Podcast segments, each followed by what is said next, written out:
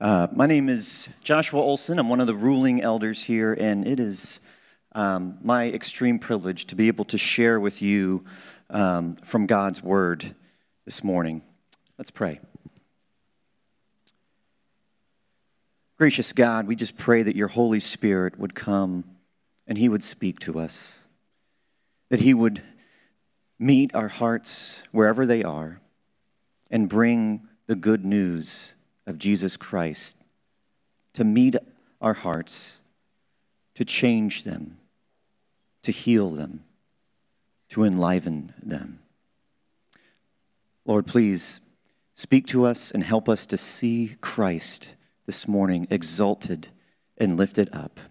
We ask this in Christ's name. Amen. So, what is the good life? Um, is it the fulfillment of the typical American dream? You know, a nice house with the picket fence, a yard that's not too big because then you got to mow it, but it's just big enough for your kids to play. Um, a beautiful or handsome spouse, uh, 2.5 kids because three is just too much, but two's not quite enough a dog, and, uh, you know, if you're into that, a cat. Um, is that what the good life is? You know, and then, and of course, we live happily ever after, no problems, no issues. But, but friends, that's not our experience, right? Life sometimes stinks. We hurt others, and we get hurt by them. We feel the pain of betrayal, of sickness, weakness, infirmities, and we feel the, the pain and the sting of death. We work hard, we struggle to provide for our families, and perhaps we work at jobs that aren't fulfilling, and they steal away the little strength that we have from the pursuits that we would rather love, like our families and the things and hobbies that give us life. So, what is the good life? And is it something that we can actually experience? Well, philosophers have kind of contemplated this question. For instance, uh, the, uh, the famous Friedrich Nietzsche says the good life is one lived without fear, without fear of gods or a higher power without fear of, of the crowd and its constant push to make you conform, or even fear of your own fate. Um, or Aristotle says the good life consists of virtues virtues of character, virtues of intellect, and then if you practice those virtues and they become habits, they create a virtuous person who is therefore happy and lives the good life. But what about you? What's your definition of the good life? What would be a good life for you? Well, Jesus' purpose in the beginning of this famous Sermon on the Mount is to tell us what the true meaning of the good life is. So, if you would please stand in honor of reading of sacred scripture. You can turn to Matthew chapter 5 in your own Bibles, or you can look up at the text on the screen. Matthew chapter 5. When he saw the crowds, he went up to the mountain, and after he sat down, his disciples came to him. Then he began to teach them, saying, Blessed are the poor in spirit, for the kingdom of heaven is theirs. Blessed are those who mourn, for they will be comforted. Blessed are the humble, for they will inherit the earth. Blessed are those who hunger and thirst for righteousness, for they will be filled. Blessed are the merciful, for they will be shown mercy. Blessed are the pure in heart for they will see God. Blessed are the peacemakers, for they will be called sons of God. Blessed are those who are persecuted because of righteousness, for the kingdom of heaven is theirs. You are blessed when they insult you and persecute you and falsely say every kind of evil against you because of me. Be glad and rejoice because your reward is great in heaven. For that is how they persecuted the prophets who were before you. This is the gospel of our Lord. Thank you. You may be seated. Now, as we move through these Beatitudes, we'll break them down into two categories, both of which describe the good life from different perspectives. First, we'll kind of look at how we experience the good life as one who comes empty, depleted, just weary so that we can be filled by the abundance of Christ. And then, secondly, we will look at how we can experience the good life as ones who are overflowing with the fullness of Christ, so that we can then pour ourselves out for the sake of Christ and His church. But before we do that, uh, let's take a look at the context of this passage. Uh, if you remember in Matthew chapter 3, the end of Matthew chapter 3, Jesus is baptized. And at that baptism, the Holy Spirit descends on him like a dove and anoints him for ministry. And it's immediately after Jesus' baptism that the Holy Spirit pushes him out into the wilderness for 40 days where he's tempted by Satan. And then in Matthew 4 17, it says this from then on, Jesus began to preach, Repent, because the kingdom of heaven has come near. Then Jesus gathers some of his disciples, and then in, a little bit further on in 423, he says, it says, Now Jesus began to go all over Galilee, teaching in their synagogues, preaching the good news of the kingdom, and healing every disease and sickness among the people. And it's only after that that Matthew comes to this place in chapter 5 when he says, And he sat down, or he saw, when he saw the crowds, he went up to the mountain, and after he sat down, his disciples came to him, and he began to teach them. So, why is this so important?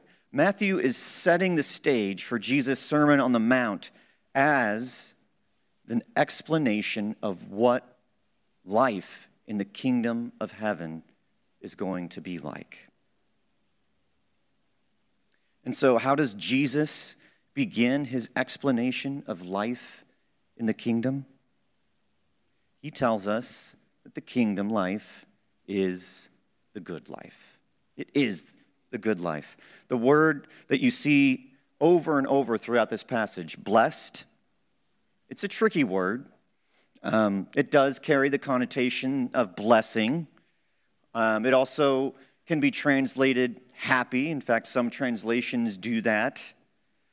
But it, but it also carries the meaning of, of commendation, something that you would want to emulate. Or if you were to have it, someone might envy you. They would want to be in your situation. It's not necessarily feeling happy, but being in a happy situation. So if I can if I can sum it up, basically the good life would be if Darren Pesnell were to get the Cybertruck. He would be envied. Everyone would want to be like him. Um, he would be living the good life as he drives the Cybertruck around. Um, Obviously, I'm, I'm joking. Um, Jesus is telling us what the good life in the kingdom is like. Um, and if you look at it, there's eight different Beatitudes. Um, and like I said, we're going to break them down into two sections of four. Um, we'll look at the first four as from the perspective of coming to Christ, feeling depleted and empty. And then the last four, we'll look at them as coming to Christ, um, coming into the kingdom with the fullness of Christ. And I, I pray that, that this, no matter where you find yourself, if you are full of joy and you just are experiencing the power of Christ in your life, that this would encourage you to pour yourself out for others. Or if you've come and you just are weary, you feel depleted, you are empty, your tank is empty, that you would be filled up with Christ. So, first, Jesus says, Blessed are the poor in spirit, for the kingdom of heaven is theirs. Or, as we're going to translate it, the good life is for the poor in spirit, for the kingdom of heaven is theirs. Now, the poor in spirit can be taken in two different ways, and different commentators uh, debate about whether you should uh, consider this someone who's piously poor, like someone who, who loves God, is clinging to God as their hope, but they don't have any kind of material wealth. Or some commentators say it's this person who comes and they just recognize their spiritual poverty. They don't have anything to offer to God spiritually. And I would say both could be appropriate. Both of them show that in some way the person is empty and they need and they depend on Christ. So you can be blessed if you're poor in material wealth when you consider it next to the immense riches of the kingdom of Christ. Or you can recognize your spiritual poverty that can be met with renewal by Christ and his Spirit. So one would say, I have nothing in this world, but I have Jesus,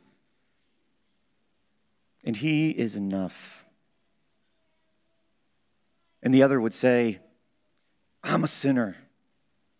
I have no hope except Jesus and his righteousness. So if you are here and you find yourself in that situation, you don't know how you're going to put food on the table. You don't know how you're going to pay your next bill. Or you just feel your spiritual poverty. Like, I just keep failing all the time. Then come. Come to Jesus. He will provide for you everything that you need out of his riches. Friends, this is the good life to find everything you need in Christ. Next, Jesus says, Blessed are those who mourn, for they will be comforted. And so, if you come and you're full of sorrow, full of grief, whether it's because of sin in your heart and you've hurt someone you love, you've offended God or you come because of the effects of sin in this world, perhaps sickness, weakness, or the experience of death. Come, Jesus says, come, and I will comfort you. I will embrace you. I will wipe away every one of your tears the good life is the one who runs to Jesus and finds comfort. Jesus then says in verse 5 Blessed are the humble, for they will inherit the earth. Um, understanding this one, it's best to look at the psalm that Jesus is, is alluding to here um, almost quoting it verbatim. It's Psalm 37, which says this Be still before the Lord, wait patiently for him. Fret not yourself over the one who prospers in his way, over the man who carries out evil devices. Refrain from anger, forsake wrath. Fret not yourself, it tends only to evil. For evildoers will be cut off, but those who wait for the Lord shall inherit the land. In just a little while, the wicked will be no more. Though you look carefully at his place, he will not be there. But the meek, the humble, shall inherit the land. And so, what Jesus is saying is if you have experienced oppression, if someone has come against you, or you see the wicked, prospering, and those who want to live for Christ suffering. Set, set aside your strength, bridle your aggression, clothe yourself with gentleness, because you will reign with Christ in his kingdom when it comes in fullness on earth. You will inherit the entire earth. He will rule and reign one day, and you with him. Just be patient. Just be patient. Wait on the Lord. In verse 6, Jesus says, Blessed are those who hunger and thirst for righteousness, for they will be filled. So if you come and you want justice. Like you see injustice everywhere you look. You look at Ukraine and you see such horrible injustice, and you long for justice. Or you long for yourself because you see injustice even in your own heart. And you long to live like Christ would have you. But you find yourself like Paul saying this I do not do the good that I want to do, but I practice the evil that I do not want to do. What a wretched man I am! Who will rescue me from this body of death? Then, friends, you are living the good life because Christ comes with his righteousness. He comes with his spirit so that you can also, like Paul, say this There is therefore now no condemnation for those in Christ Jesus, because the law, the spirit of life in Christ Jesus, has set me free from the law of sin and death. The good life is longing for righteousness wanting to be changed and running to Christ, who is ready to receive you, clothe you with righteousness, and give you his powerful spirit. This is the good life for those who come empty, depleted, worn out, weary, oppressed. You can run to Jesus, and he will fill you up.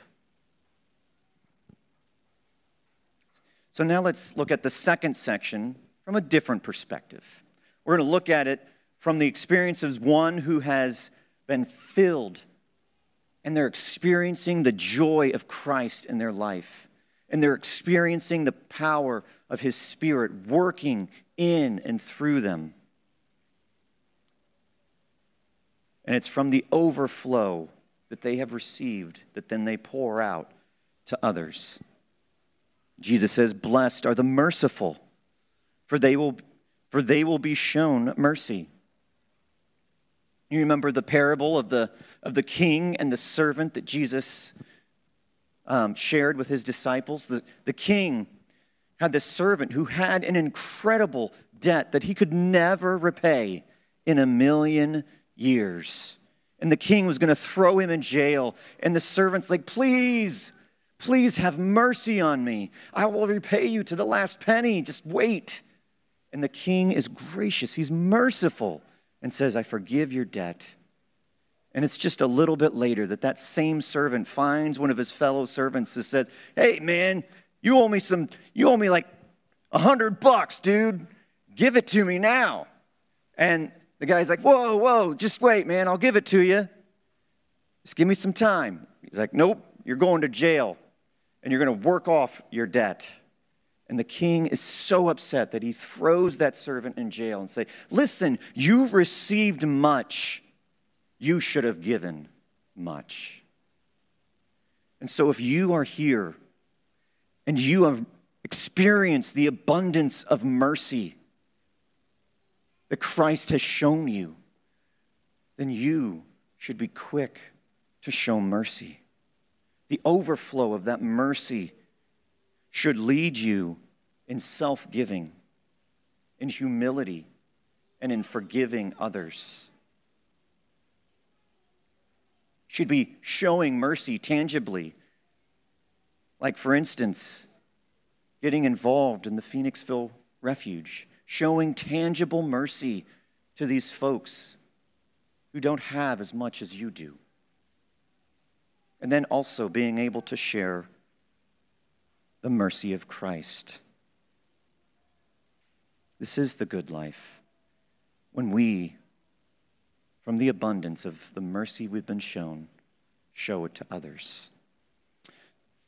Jesus then says, Blessed are the pure in heart, for they will see God. Ironworks Church, do you commune with God and look upon his beauty? You see Christ in his majesty? Then help other people see him through your eyes. See, there's a, a cycle of spiritual blindness. And it can only be changed when a person who has seen Christ then lifts him up before someone else. A pure heart is one that sees God and one who sees God becomes pure. In 2 Corinthians chapter 3, it says, Whenever a person turns to the Lord, the veil, the blindness is lifted. Now, the Lord is the Spirit, and where the Spirit of the Lord is, there's freedom. For all with unveiled faces are looking as in a mirror at the glory of the Lord and are being transformed into the same image from glory to glory. So once you get a glimpse, you become pure. But how do you get there? Only if it's your, the cycle of spiritual blindness is interrupted by someone sharing the beauty of Christ with you. So, Ironworks Church, this is the good life. Sharing the beauty, the glory of Christ and exalting him before others so that they can see him and live, just like Patrick um, showed us this morning in our confession. Chapter or verse 9 rather says, "Blessed are the peacemakers, for they will be called sons of God." Ironworks Church, do you experience the comfort, the security, the refuge of knowing God as your Father? Does the Spirit bear witness with your spirit that you are a son of God? And what Christ is saying bring peace. Find the, find the familial tie that binds us together and help build those ties so that they far exceed any differences that we might have within the body of Christ. Help others to see the length that Christ has gone to to bring peace.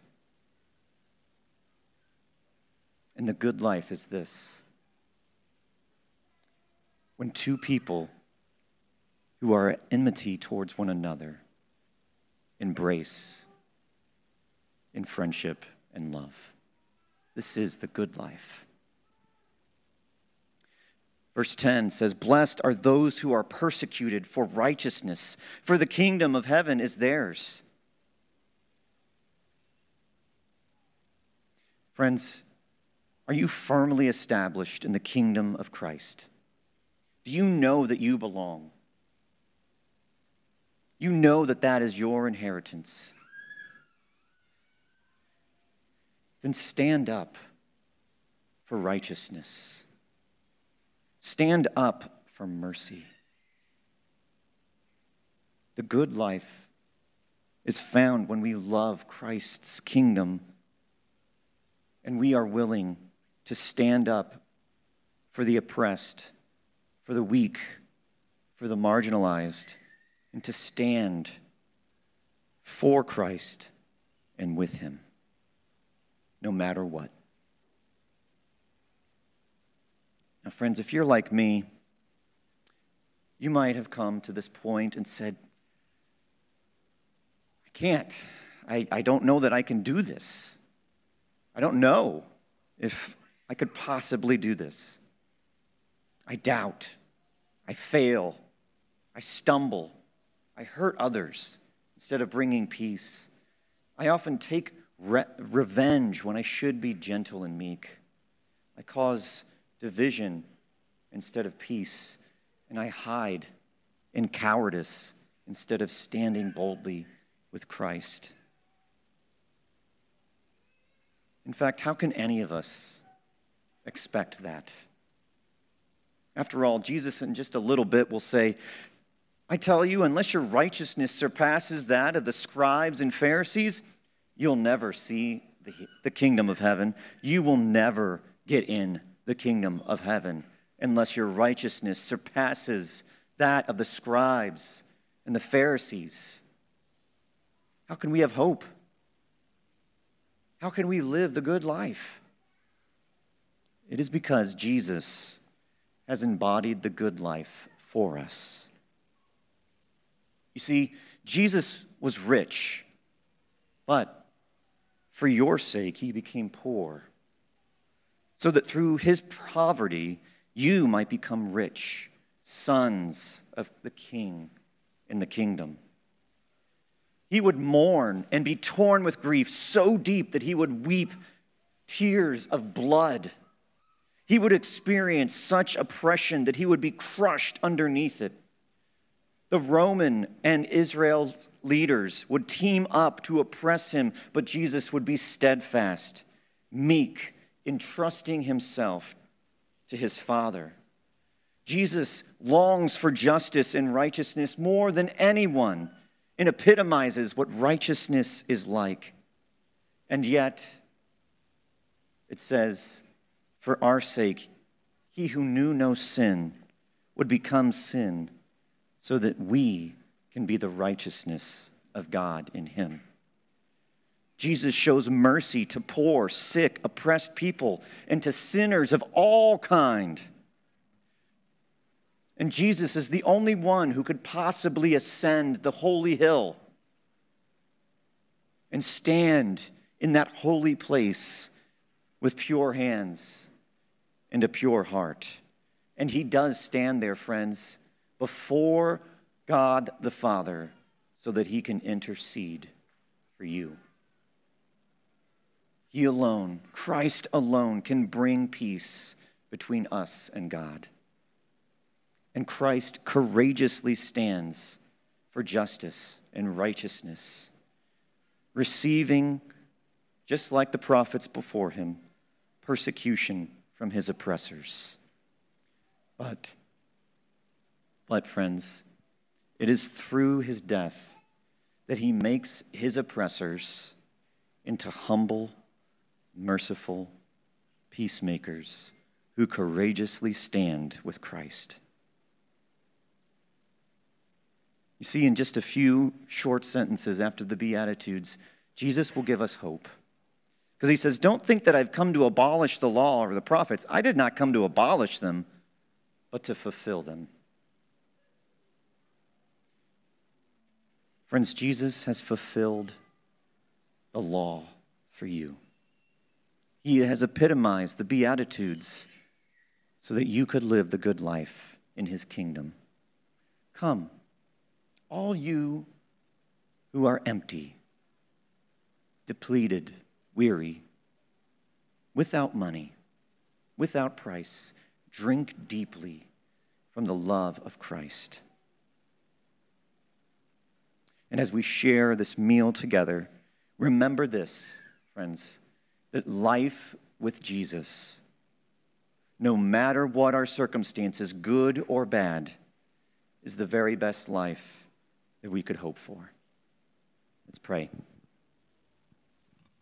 Gracious God, thank you for showing us what the true good life is like. And I pray that we would come to Christ here at this table. We would eat and drink deeply of his love and his mercy and grace, so that we will then overflow with mercy and grace as we leave this place. In Jesus' name, amen.